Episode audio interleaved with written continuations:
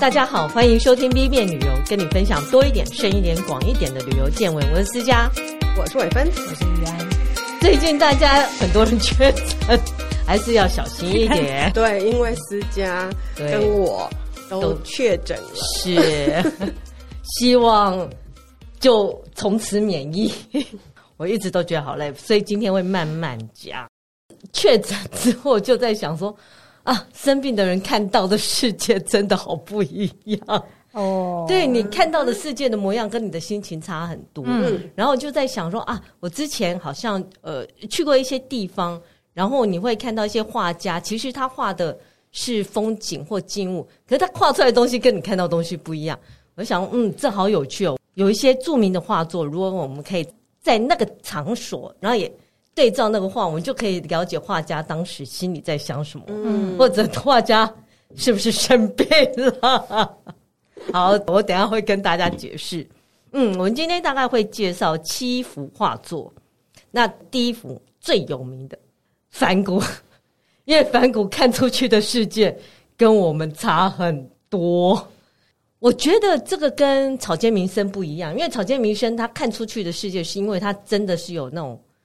疾病，他的疾病是看到世界会有点点，可是梵谷的的疾病并不是看出去的东西怎样，而是他心理状况的呃反射。嗯，那如果大家对反骨的画作很有兴趣的话，推荐一个地方是在法国南部的雅尔。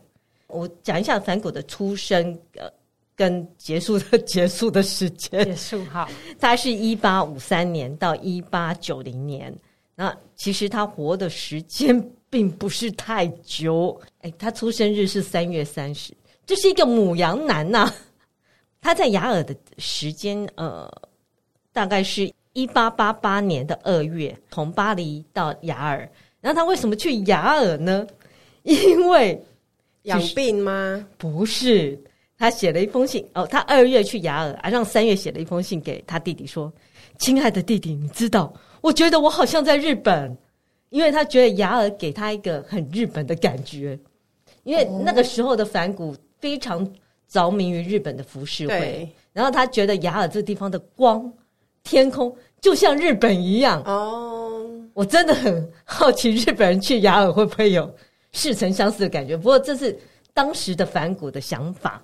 然后在这一段期间，他在雅尔大概待了十六个月，他画了三百幅画。嗯，就是这是他创作最巅峰的时候，但他同时也在雅尔啊这个地方精神崩溃，然后割掉他的左耳。嗯，所以他最后离开雅尔是因为他就进了医院，然后就离开这个地方去静养。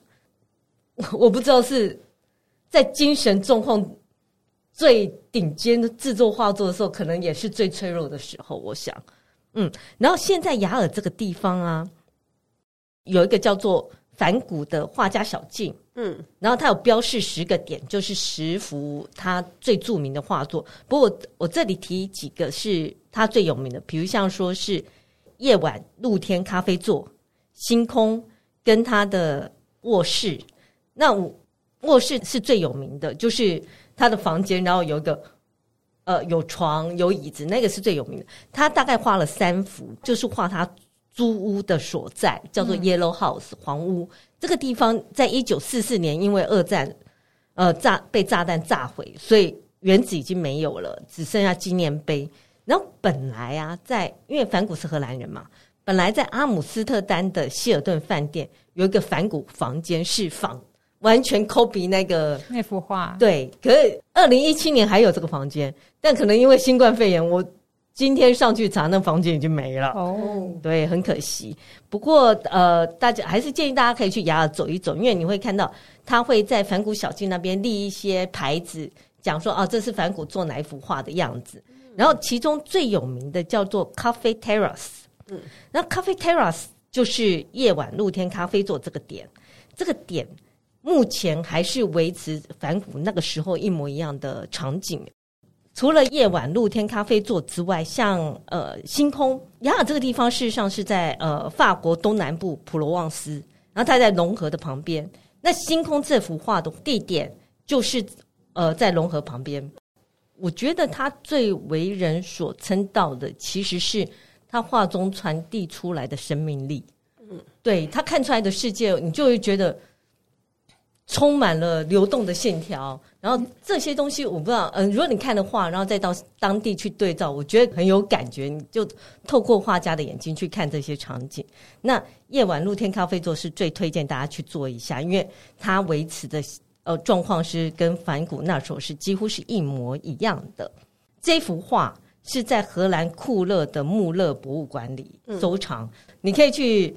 荷兰看一下那幅画，再往南到法国的雅尔去对照真实的场景。然后第二个我们会介绍的是莫内，其实莫内在世的时间，嗯，其实跟梵谷差不多。他是一八四零年的十一月十四号出生，然后他是一九二六年过世。那梵谷是一九五三年嘛，所以你看他大概都是十九世纪中的画家，然后他也是著名的印象派画家。然后他最有名的系列是荷花系列。至于莫内呢，莫内的最有名的《睡莲与日本桥》这一幅画，目前是收藏在美国普林斯顿大学的美术馆，但它的场景是在法国吉维尼这个地方。它吉维尼大概是在巴黎西北一个小时的车程。然后他是呃，莫内大概呃是在一八八三年。到一九二六年住在这里，他住在这里好久，四十三年。其实莫内这这一系列的画作，就是画他家的花园呐。那然后现在他其实是开放大家去参观这个地方，仅次于米歇尔山，在北诺曼第这个地区来讲，算是第二大景点，大家都会想去看。据说一年呢有五十三万人的访客，所以还蛮热门的。如果你查中文的话，它的名字就叫莫内花园。它的开放时间其实是仅限于花期哦，它不是全年开放的。以今年来讲，它开放时间是四月一号到十二月一号，所以是年度限定。对，是，可是还算长啦，时间算长，就是冬天没有。对，因为它好，嗯、它有很多种花，它就是开到没有花为止。那、嗯嗯嗯嗯、以大人来讲，它的门票是十二欧。嗯，那我看到一些评论是说觉得很难去。其实从巴黎，对，是这样讲。其实从巴黎可以坐公车或呃火车过去，只是还要在到了车站，你还要搭那个小巴，嗯，过去用走的可能走不太到，所以大家还是要上网查一下资讯。那我来介绍一下莫内花园。莫内是一八八三年五月移居到吉维尼这个地方。然后他在一八九零年把这个地方买下来，他是全家移民，不是移民，全家搬家 搬家这样。然后他买下来之后，因为他买下来，他就开始打造他心里的大花园。当时请了两名全职园丁哦，后来增加到六名哇。然后他盖了一个超大的温室，里面就是专门在培育球根哦。他真的对这个很有兴趣。然后后来他看到对街。有一个地方有池塘啊，然后有旁边有湿地，然后他想我也要买，因为他想要打造他 我也要买心目中梦想的东方花园。啊、他真的很任性，因为对方不想卖。我觉得他呃那个时候的画家，欧洲画家很受到日本影响，所以莫内其实是想打造一个日本花园。嗯，然后那一个原来的那个农农地的主人就说：“我为什么要？”把异国的植物移过来，他觉得超奇怪的，然后就一直抵抗，但莫内最后还是买了，运用恶势力把它买下来。哦、是的，所以他大概是一八九五年就买下来之后，他就盖了他心目中的那一条桥。嗯、就是你，你如果去日本，你就会常常看到他花园，对，就日本桥。从此呢，他就疯狂的一直画这个地方，据说他画了两百五十幅，同一个场景，对。这是他梦想的东方他没有办法放下他的花园我执。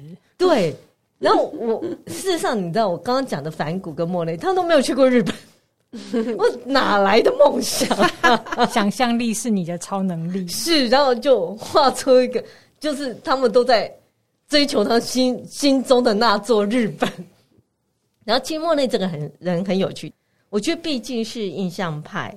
同一个场景哦，它会在不同的光线、不同的气候，然后都呃为它做一幅画，所以它就会呈现不同的样貌。较特别就是它会它用的颜色都很强烈，但笔触都非常的轻松，所以这也是大家很喜欢的。那以莫内呃荷花系列来讲呢，其实，在莫内花园里面并没有藏有莫内的荷花系列，它睡莲还是荷花？哎，睡莲，睡莲跟荷花到底差在哪一样哦。哎，一个会出水面，一个是浮在水面。瓦特莉莉是睡莲，睡莲哦，好，睡莲系列。它的呃莫内花园里面常有其他印象派的画作，但没有最有名的画作，因为已经被别人买走了。啊，反正你上网看，然后互相对照一下 好了。然后我也很建议啊，如果你要打卡拍照啊，也很方便，你就可以按着画作自己拍一张。我觉得这是一个蛮有趣的上传到 IG 的图。而且其实那个莫内他们呃印象派画家最有名的做法，就是就像刚刚讲说，他为什么会呃同一个景色会有好几幅，因为他会希望是不同的光表现出来的那个景色。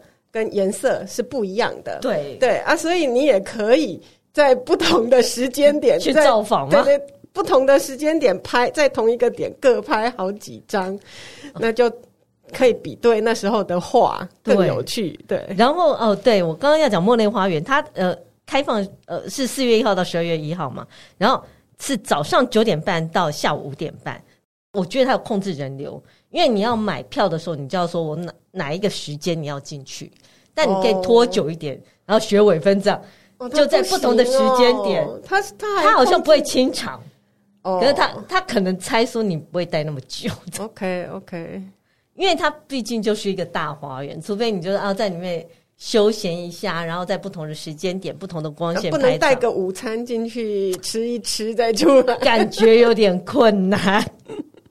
然后这是莫内，然后第三个画家也是差不多相同时期哦，是雷诺瓦。嗯，雷诺瓦他是一八四一年的二月二十五号到一九一九年，他只小莫那一岁。我们现在要讲的是《船上的午宴》这幅画，这幅画现在收藏在美国华盛顿特区的菲利普美术馆，但它的地点，这幅画的画的场景是在。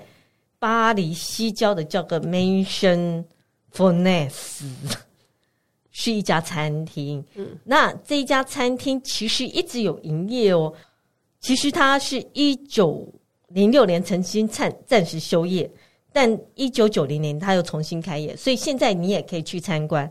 他原来在一八五七年的时候，因为他在河旁边嘛，你可以在这里租船啊，然后也有小餐厅啊，然后跟饭店。啊，雷诺瓦常常去这个地方，就是跟朋友去那边喝酒啊，做乐吗？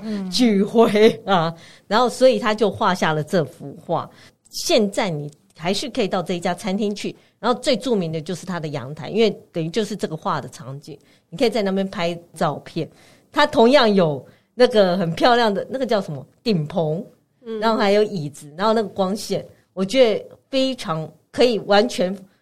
复刻画中的场景，大家可以试试看。这是雷诺瓦的画作。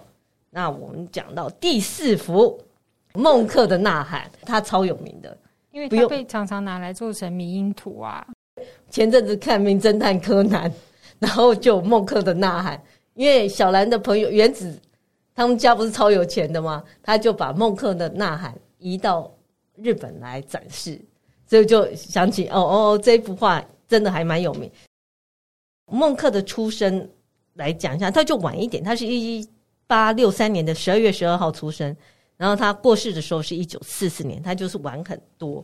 然后这个地点其实是孟克每个傍晚会去散步的路，然后这个路是在挪威奥斯陆的叫做伊伊盖贝尔山的。呃，旁边的一条路上叫巴哈维根 Road，中文翻成什么？厄克贝里山。哎，对，对，就是这个山的附近。这个路为什么这么有名？是因为在这一条路上，你可以俯瞰整个奥斯陆的市景，然后非常漂亮。所以事实上，孟克就是常常在傍晚的时候跟朋友一起去在这里就是散步啊什么。结果这一天呢？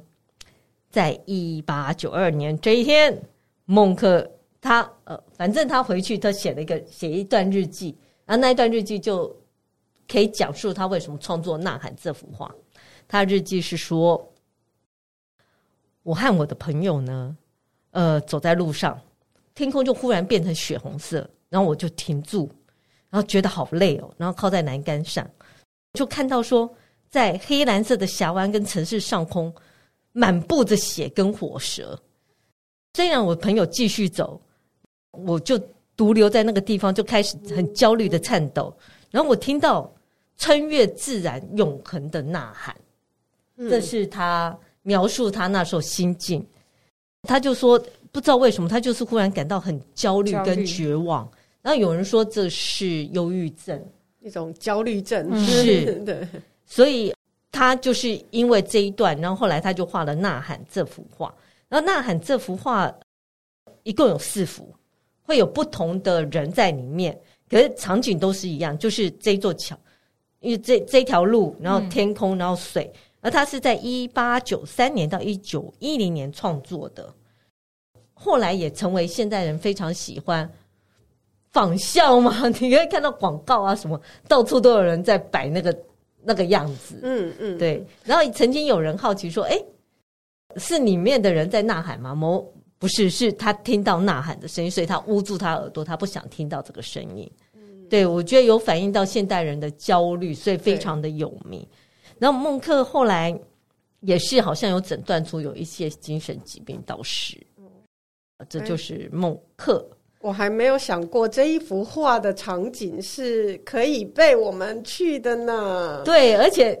这个地方现在超多观光客，然后每个人都要在那边摆一个那个样子，因为他他这幅画其实感觉起来比较在反映他心理状态。对对，跟刚刚讲的那些莫内呀、啊，或者是曼梵谷那种，就是说，呃，他画的真的像风景。对，你确定说，哎，这个可能我可以找得到哪，可以对照。对对对对，好特别哦。是，嗯，但因为这幅画，我觉得它比较近代，然后又太有名，然后很容易复制。嗯所以每个人都去摆那个样子，所以你如果在网络上找一拖拉裤的人在那一条路上摆这个脸，那当然他孟克有一个很有趣，他那个画里面的桥啊，刚好有一点呃，他在那个路上可以一百八十度的看到奥斯陆的市景，嗯嗯，所以我觉得这个地方就是如果你去，你可以看到市景，你也可以去复刻它的场景，好，大家可以试一下。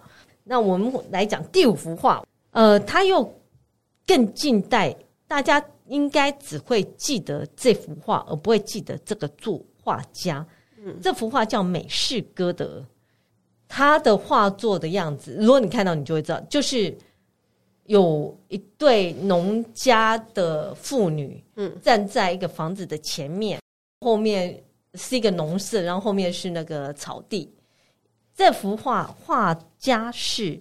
葛兰特伍德为什么这么有名？是因为他们觉得他很能代表美国的象征，尤其是美国中西部，所以这幅画一出来之后就大受欢迎。就是清教徒，应该是这样讲，那个时候五月花清教徒的那种生活方式吧。嗯，然后我来介绍一下这整件事。格兰特伍德啊，他自己呃，在一九三零年。到爱达荷小镇叫做 Elden 这个地方，嗯，参加画展。那为什么会在这个小镇有画展呢？是因为画展的主办人呢、啊，他想要，他怀有一个梦想，艺术下乡，就是他要把艺术带到偏远的地区让大家看，所以他有艺术下乡，所以在这个地方就举办了一个画展。然后因此，这个兰特伍德就到了这个地方，然后他经过这个农田，就看到这个小白屋。因为这个小白屋让他觉得很突兀，因为嗯，他虽然是小白屋，但他有很大的两扇哥德式的窗户，他觉得是一个很奇怪的组合，嗯，就有启发他，他就觉得要回去画作，然后他就找了他的妹妹跟他们家的牙医当 model 嘛，然后衣服呢是来自他家的一个老家庭照片，他觉得这样的衣服很。代表那个美国小镇居民背景就是那一个房子，房子的名字事实上叫做 Depot House，它原来的主人叫 Charles and Catherine Depot，所以这个房子叫 Depot House。然后在呃画出来之后就大受欢迎，可是这个房子本身就经过多次易手，在一九九一年的时候，现任的屋主就捐给直接捐给爱达荷州的历史学会，然后所以现在这个房子是属于爱达荷政府的。后来美国也把它列为美国国家历史古迹，把这个地方当做一个博物馆，同时。因应大家对社群媒体的需求呢，他也出租了很多道具衣服，大家可以穿那些衣服在前面拍照，完全复刻画中场景，嗯，算是相当有趣的一件事情。还会提供那个三叉戟嘛？对，对他们拿了一个那个耙子。是，那这幅画受欢迎的程度到，你知道那个杂志封面啊、动画广告，甚至我记得辛普森卡通里面都有仿照这个画。他们觉得这就是代表美国中西部的美国传统精神象征，嗯，所以就觉得就后来就变得非常非常有名。大家可以去查一下这幅画，很好玩。那另外一幅一样有名的画作呢？嗯、呃，如果大家有看过李安，他的的浩克里面有一个场景是一个女生趴在草地上，伸手对着远方的一个房子，这是在。呃，我不知道为什么李安用就用了这个影像，嗯，可是这个影像的确是呃美国的现在一个也是很有名的画作，是一个叫做安德斯卫斯的画家画的，然后他这幅画叫做 Christina's World 克里斯蒂娜的世界。嗯，那我介绍一下这个画家，他是一九一七年七月十二号出生，到。二零零九年，现在这幅画被收藏在美国纽约现代美术馆。然后它的特别是在于呢，它有一点魔幻写实的感觉，然后你会觉得它有在营造一个很奇特的氛神秘的氛围。但事实上，这个场景是真的，就是这个女生，就是趴在地上手往前的那个女生，她是卫斯的邻居，就是这画家的邻居，就叫 Anna Christina Olsen。她患有神经肌肉萎缩的疾病，所以事实上她在爬回家，然后卫斯看到他就大受震撼，然后他就决定把它画出来。他希望借由这幅画，他可以捕捉他的奋战精神，不受限他肢体的障碍。他就是这样爬回家。可是这幅画刚出来的时候没有很受欢迎，是后来被那个美国纽约现代美术馆的馆长，呃，就是。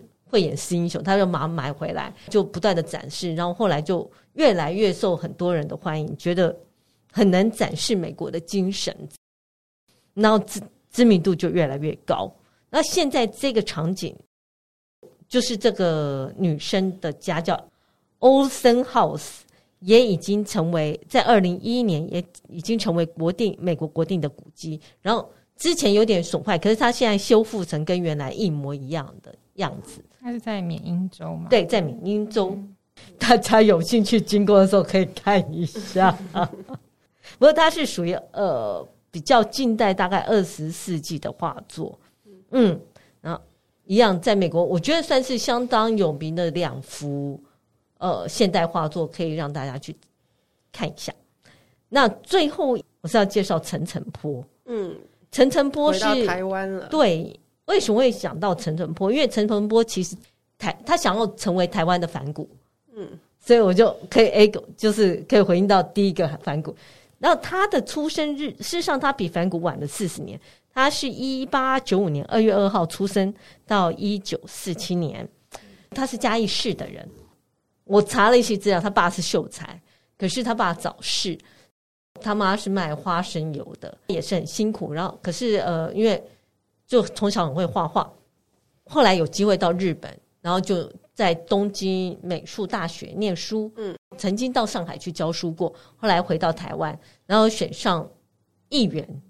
但后来呢，他的画作曾经有得过一些奖。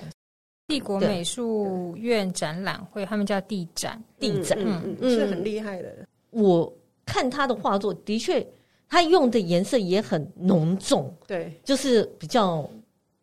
浓烈一点呐、啊，台湾之前没有很重视自己的画家，对，所以最近他的名字就会比较常被提起来。因为我去嘉义市，现在嘉义市有很多对照的画架，他比如像在他的那个中央公园或嘉义公园，你会在某个场景前面，你就看到一个画架，画里面的图样就是后面的那个场景。嗯，这也是呃陈澄波文化基金会嗯陆续在嘉义市做的。